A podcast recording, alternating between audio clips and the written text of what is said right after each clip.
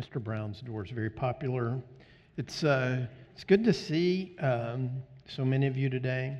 Good to see your kids and um, um, on a kind of gray day in many ways. So um, I'm going to read to you uh, Philippians 4, uh, 6, and 7 here in just a second. Uh, a well known passage, one that uh, probably is in the top 10 list of uh, uh, Dayspring Christian cards. This, these verses are probably on there, so you've probably even given cards or received cards with this verse. it's, uh, it's a great one. Um, uh, and a, a particularly uh, relevant one to us today. So, in light of that, let me pray and then I'll read the text. Uh, Jesus, we come to you today thanking you for what you did as you stood outside uh, that city of Jerusalem, that great city, uh, the city that should have welcomed you, um, that in the end rejected you.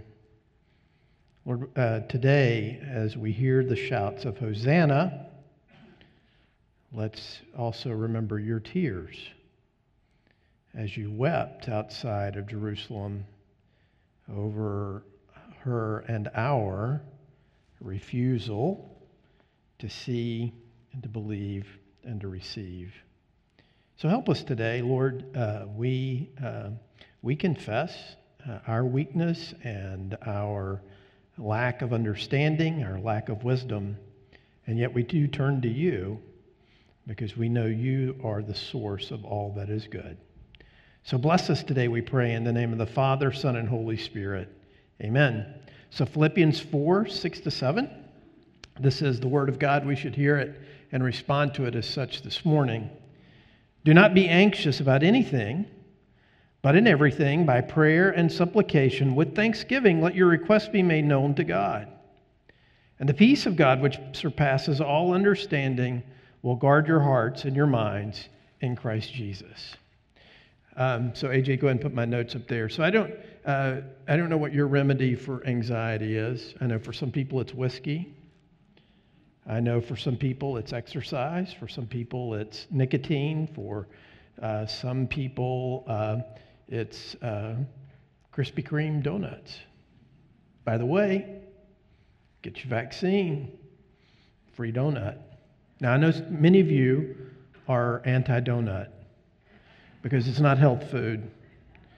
So there's quite been quite a kickback, uh, a rejection of Krispy Kreme by certain corners of our culture. Did you know that? Because donuts not healthy. But I will have to say, they only come 12 in a box. You know, they could come more, but only 12, right? And you only get one free one. And though, you know, I will say this as well, it's not a, a remedy for anxiety, but I've never tasted a Krispy Kreme donut that made me feel bad. Now, now, I've eaten some that much later made me feel really bad, but that's my fault, not Krispy Kreme's fault, right? So we'd look for all sorts of things to solve our anxiety, right? And probably, in many ways, more so than ever, we're anxious. Ironically, and we'll unpack this a little bit more as we go through this morning, we have less reason to be anxious than any people who's ever lived on this planet. If you just look at the odds, I mean, we have vaccines. Think about that for a second. Now, some of you don't like vaccines. I'm a big believer in them. I remember standing in the line of my elementary school cafeteria to get a sugar cube with a drop of the polio vaccine on it. As a five year old, I remember that really well because I was like a sugar cube, you know. It's not Krispy Kreme, but it's pretty good. I had cousins who had spent months in iron lungs.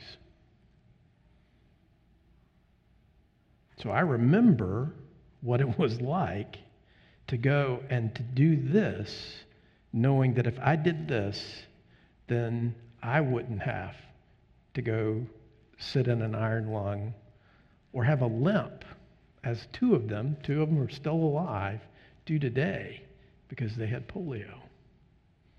It's remarkable.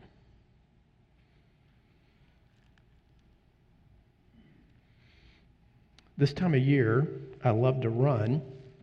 I love to run all the time, but this, this time of year, it's very difficult to run outside because I'm not so certain that it's healthy because there's so much pollen in the air. And you know, you run and you come back in and you you know you you itch, your eyes itch, your your nose runs, and it makes me wheeze a little bit too. So so during this time of year, I will also often run inside. This week I was running socially distant on a treadmill in a gym. And the guy two or three treadmills down from me is running, running really hard. And I, you know, I'm watching him because that's what I do when I'm at the gym. I look at people, and, and, and there are all sorts of weird things going on in my gym. But this, this day, I look at this guy and I think, that is the biggest camelback I've ever seen in my life. You know what a camelback is? It's a thing you wear that's got a, a big bladder in it. Hate that word, but a big bladder in it that, that's full of water, and you, you drink the water so you can stay hydrated while you run. No, that's, he's fat. He's not going to run that long, so I don't know why he needs a camelback. So I'm done, and I'm looking at him up close. I walk behind him, and I look, and he's not wearing a camelback. He's running in my gym with a bulletproof vest.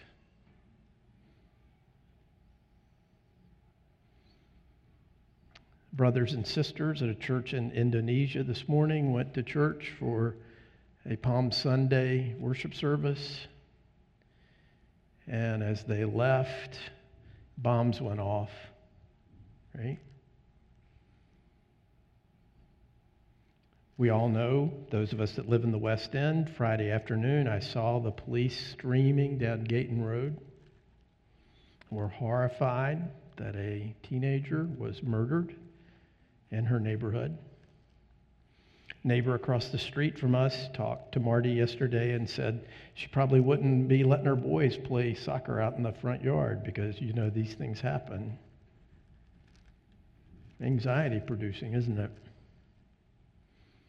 Of course, you know, the truth is, uh, a teenager shot another teenager this week, actually, I think Thursday, in Petersburg many neighborhoods in our country, kids kill kids every week.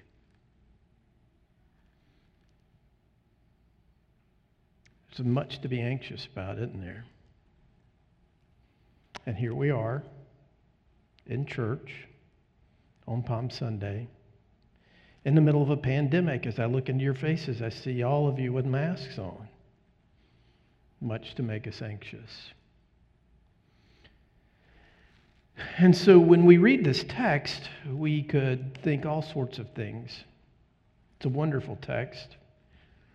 But what I want us to do this morning as we consider what Paul says about our anxiety is to come at this from, a, from the standpoint of what he really means, who his audience is, and how we apply that truth to ourselves today. Now, let me be clear about a couple of things. One is, uh, I know a lot of you today struggle with anxiety disorders and you're on medication. Keep taking it.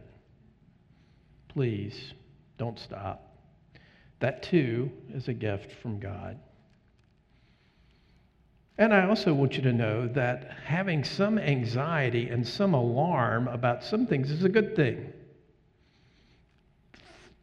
Hearing a fire alarm go off and responding to that is good. You should do that having an alarm clock that wakes you up so you don't lose your job is a good thing. Right?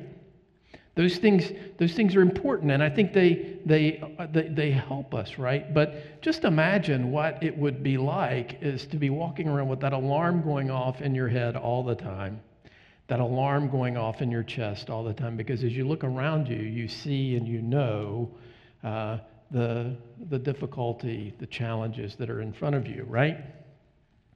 But the anxiety that Paul's getting at here seems to be an intense desire for something and fear that you might not get it.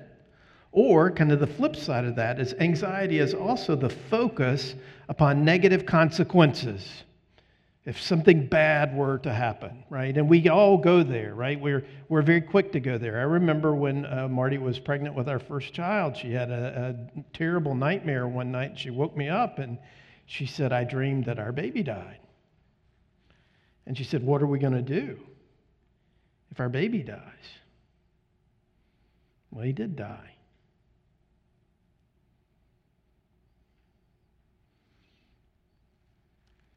Because we live in a world where the cemeteries are full of little children, right?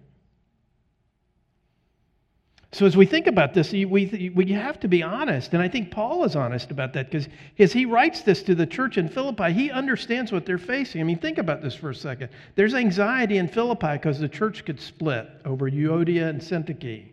There's anxiety in the church at Philippi because their friend, Epaphroditus, almost died and they're worried about him.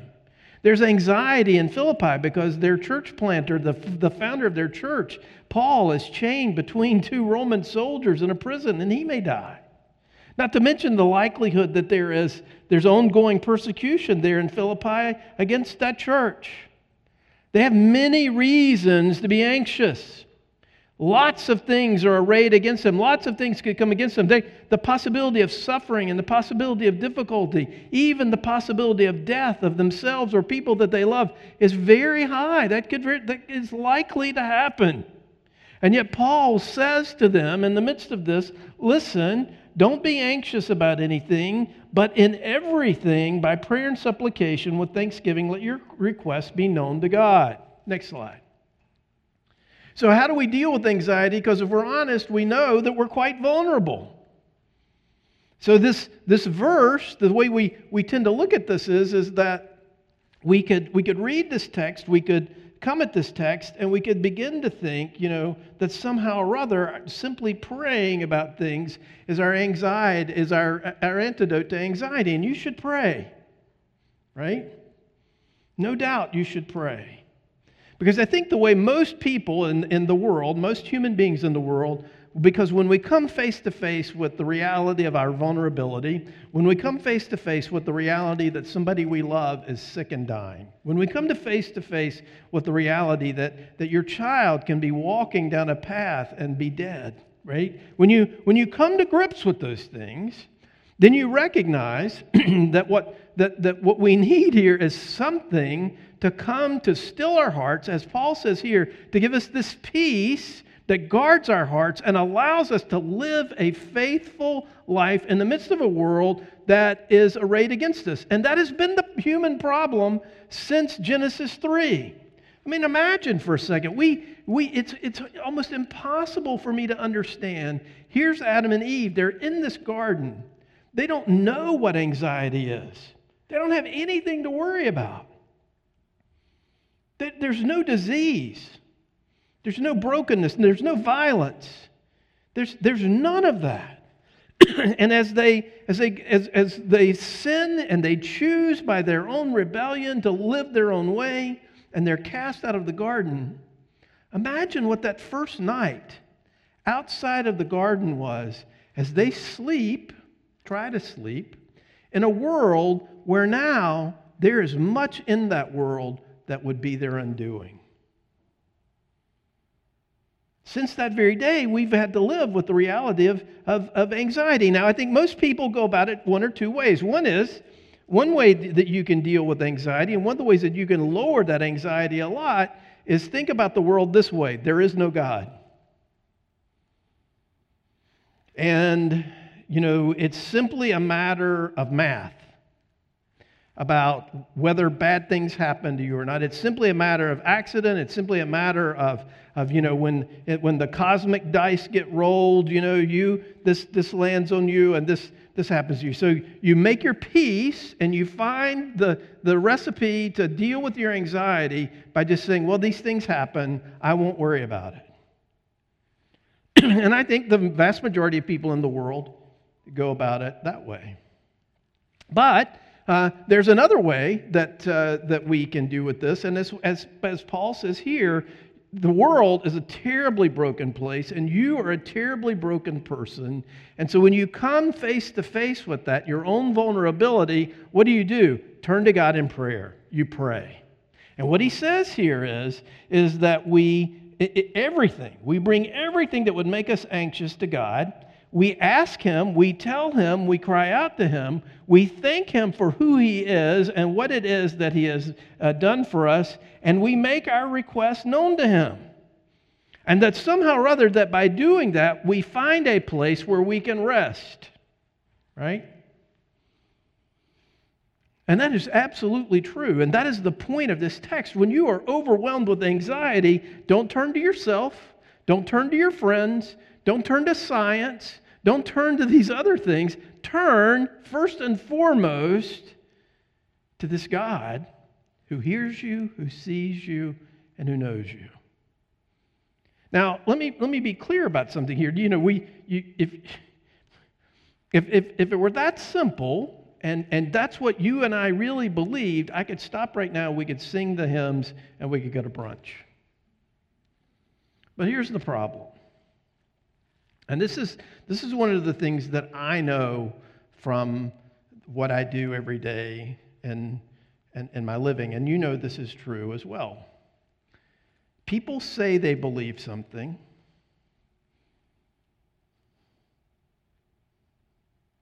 And, and in a way, they might. But we actually function often as if something else were true. Now, when you read the commentaries and you read the sermons that have been preached historically on this text, one of the things that you find is, is that the pastors and the preachers and the teachers are saying, Did you know that your prayerlessness is functional atheism? That what Paul is getting at here is if you really believe in God, you would pray. And you better pray. Right? Now, here's the thing. I'm, uh, let me get in the stream here. Let me, let me meet your expectations. You don't pray enough, so pray more. Be thankful. Let your requests be known to God. You need to pray more. We all do. We should pray more. But here's the problem with that. We read this text uh, not as, not as pastoral words of wisdom to us but we read this text as a magic formula that if I just pray enough, I, I won't be anxious. And I'm afraid what for most of us, our functional theology is not atheism. We believe in God. We know there's a God. We're certain of it. But what we believe this God does for us is that when we pray to Him, he gives us peace by guaranteeing to us that nothing bad is ever going to happen to us.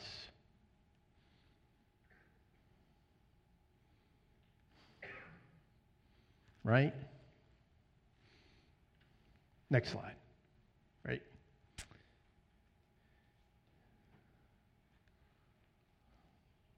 Now, here's the, here's the crazy mystery in all of this. God keeps a lot of bad things from happening to you. A lot. We don't even know. That's, the, that's, that's it. A million bad things could have happened to you today already.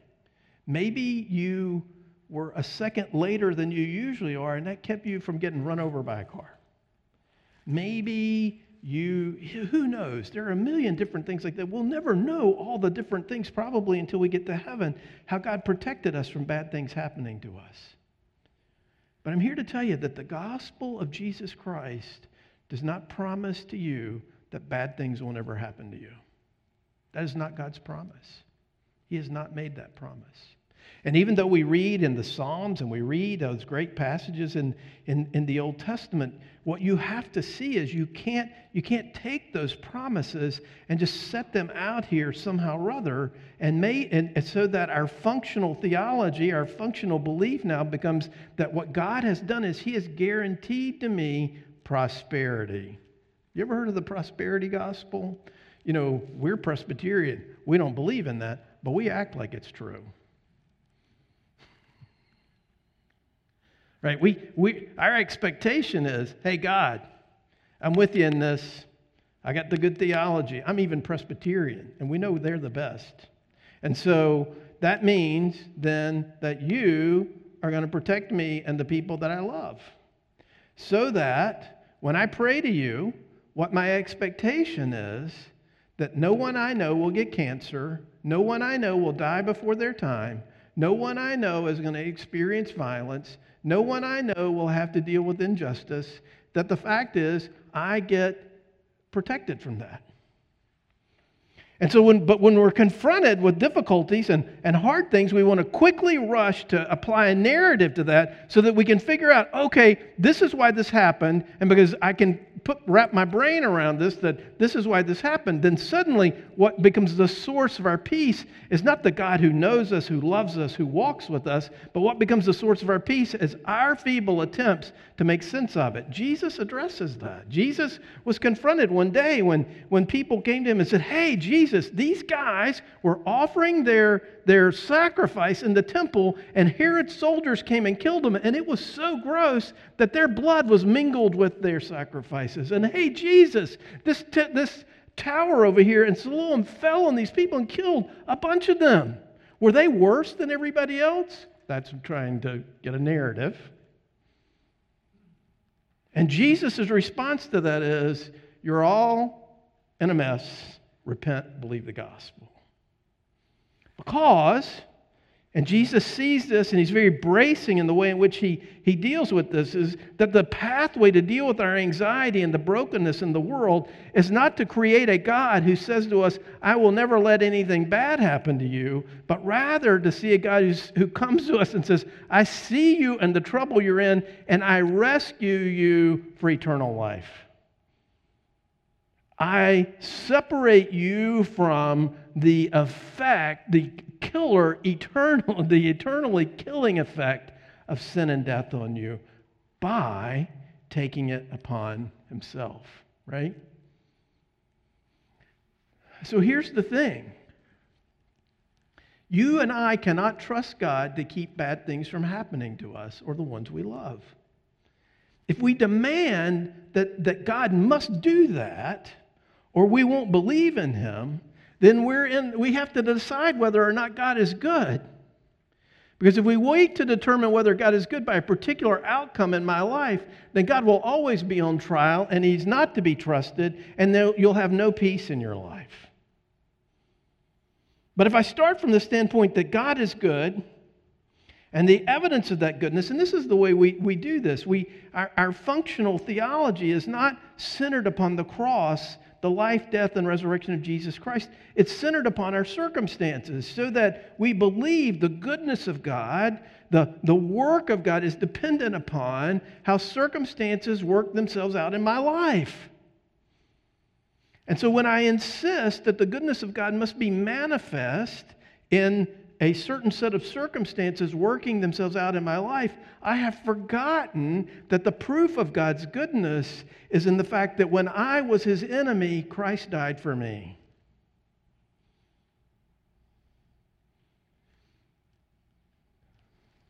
Next slide.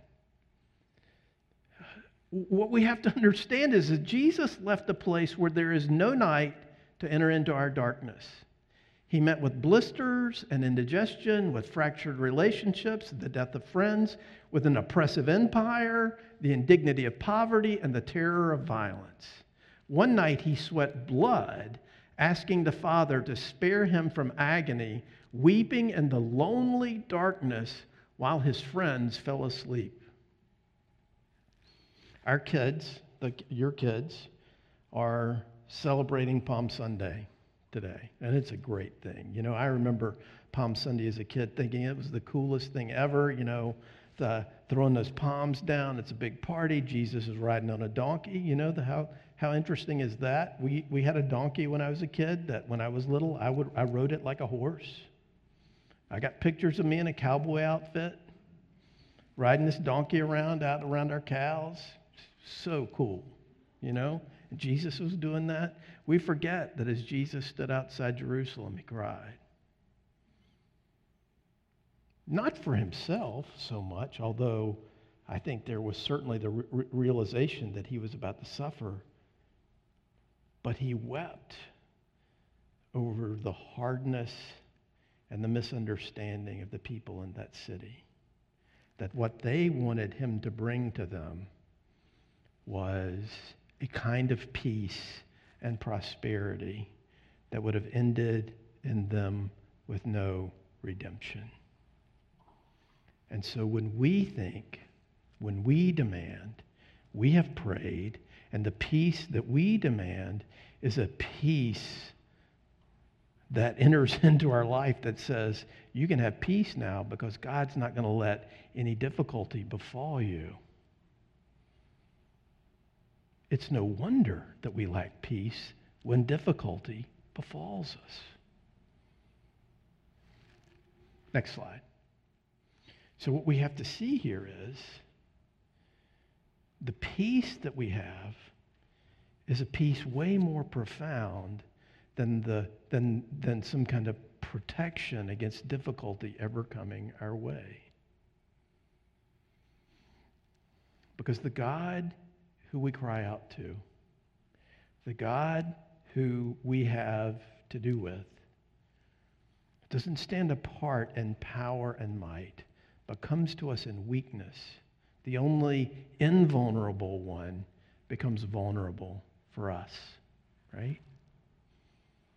So that the peace that we seek, the, not the, the reality that, that, that this, that as we turn to Him, what does He promise to us? Well, His promise is, as we've already sung, He'll hold us fast. His promise is that He'll never leave us. His promise is, is that uh, uh, we're never left alone because he, is, he understands, sees, and knows what it's like to be vulnerable, to suffer loss, to suffer grief and sickness and disappointment and misunderstanding. You know, um, one of the things that I think has been such a tragedy uh, in uh, the pandemic is the number of our loved ones who have died without us being able to be there. You know, being present with my mom and dad in their last moments was sweet. It's a blessing. To not be with those we love, to hold their hand, to sing. You know, we, we stood around my dad's bed and recited the 23rd Psalm before he died. He lifted his arms. And, and, you know, he couldn't open his eyes, but he lifted his arms as he heard his kids and his grandkids doing that.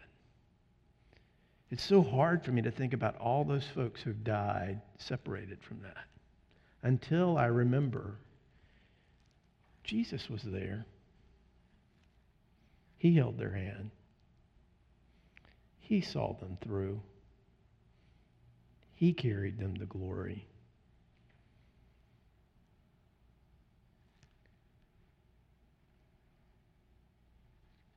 When you think about that, I don't know about you, but when I let that thought sink into my mind, because this Jesus knows what it's like to be carried to glory himself, to walk through the portal of death, I can have some peace. Not because people I love will never die, but people I love will die in Jesus. And that can give me peace. You see, he watches over his loved ones, holds us close. And even when we fail to pray, to trust, and we look for peace in all the wrong places, he is not deterred from his determination to give us his salvation. And that, for the Philippians, and that for us today, is the source of this peace that guards our hearts and keeps us from being overwhelmed by the anxiety that comes from living in a broken world. Let me pray. Lord, we, we come to you today thanking you for uh, the fact, Jesus, that even though you knew suffering awaited you. Uh, you did not demand to be delivered from that suffering, but yet you walked into it for our sake.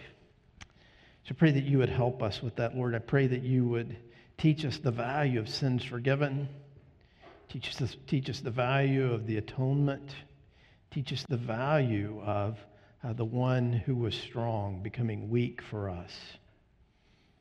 Lord, would you uh, move us as we consider that this week in the midst of an anxious time and uh, as we look forward to the events of this week and ultimately to your triumph over sin and death, uh, that you would give us peace, peace that is beyond circumstances and our feeble understanding, uh, but peace that is grounded in the person and work of Jesus Christ. Would you do that for us today in the name of the Father, Son, and Holy Spirit? Amen.